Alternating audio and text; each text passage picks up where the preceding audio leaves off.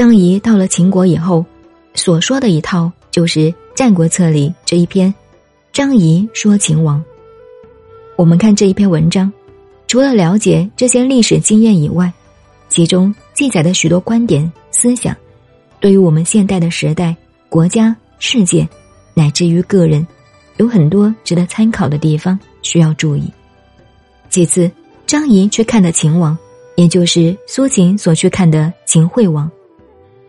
苏秦去看他，两个人谈不拢，在读书以后就不再去看他，想个办法，使太行山以东的国家联合起来抗秦，把秦国孤立起来。现在张仪来看秦惠王，列国的情势就变了，和张仪来的时候不同。这时惠王正需要这样一个人的时候，刚好张仪到了。张仪说秦王曰。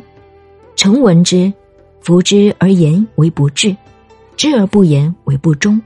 为人臣不忠，当死；言不审，亦当死。虽然，臣愿心言所闻，大王哉其罪。在这一段有一点我们要注意：届时不研究法家的韩非子，至少要看实际上韩非子的传记。韩非子再三提到一个重点：说难。人与人之间说话最难，尤其借语言沟通政治上的思想就更为困难。在这一段里，也就反映了这一个重点。在文字的表面上没有什么了不起，实际上是一个重点。第二点，从这一段里，我们看到要学习说话的艺术。像张仪这开头的三句话，首先提出实际上不知道而乱讲的。这是不聪明。第二，是知道了不讲的，就是不忠，对你不忠的人应当死。第三是知道了又讲了，但讲的不详细不清楚，也该死。实际上，他的意思是，我要详详细细的说给你听，你不要不耐烦，一会儿看表，一会儿又说要开会。但是他也不变，也不能这样直说，所以说反面话，说讲的不详细不清楚当死，最后还加上一句：我虽然据我所知道的，利害得失全部说给你听，但是如果错了，甘愿领罪。他这么一说，如果真的说错了，秦王也不好意思责怪他了。他短短的几句话。什么都讲到了，这就是说话的艺术。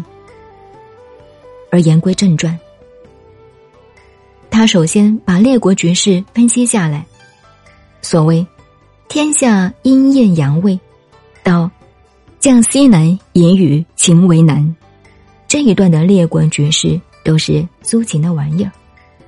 可是他绝不攻击苏秦，因为这时他已经知道苏秦培养了他。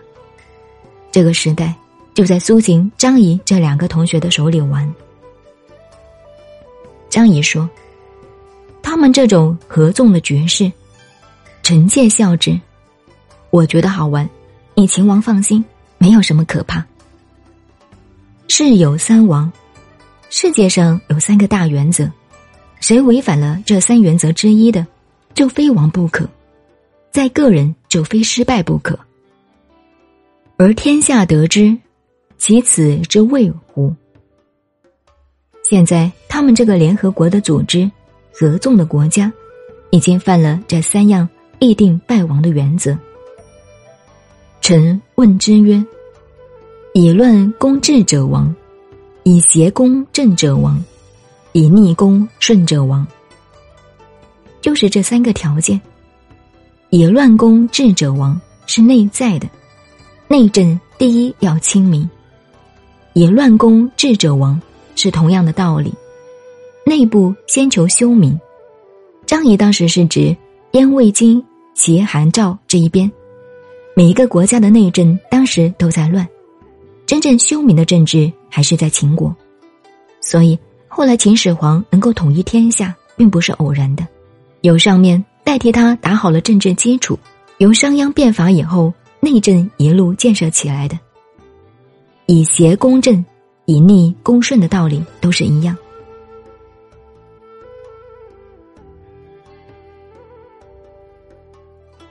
您好，我是静静找恩，微信公众号 FM 幺八八四八，谢谢您的收听，再见。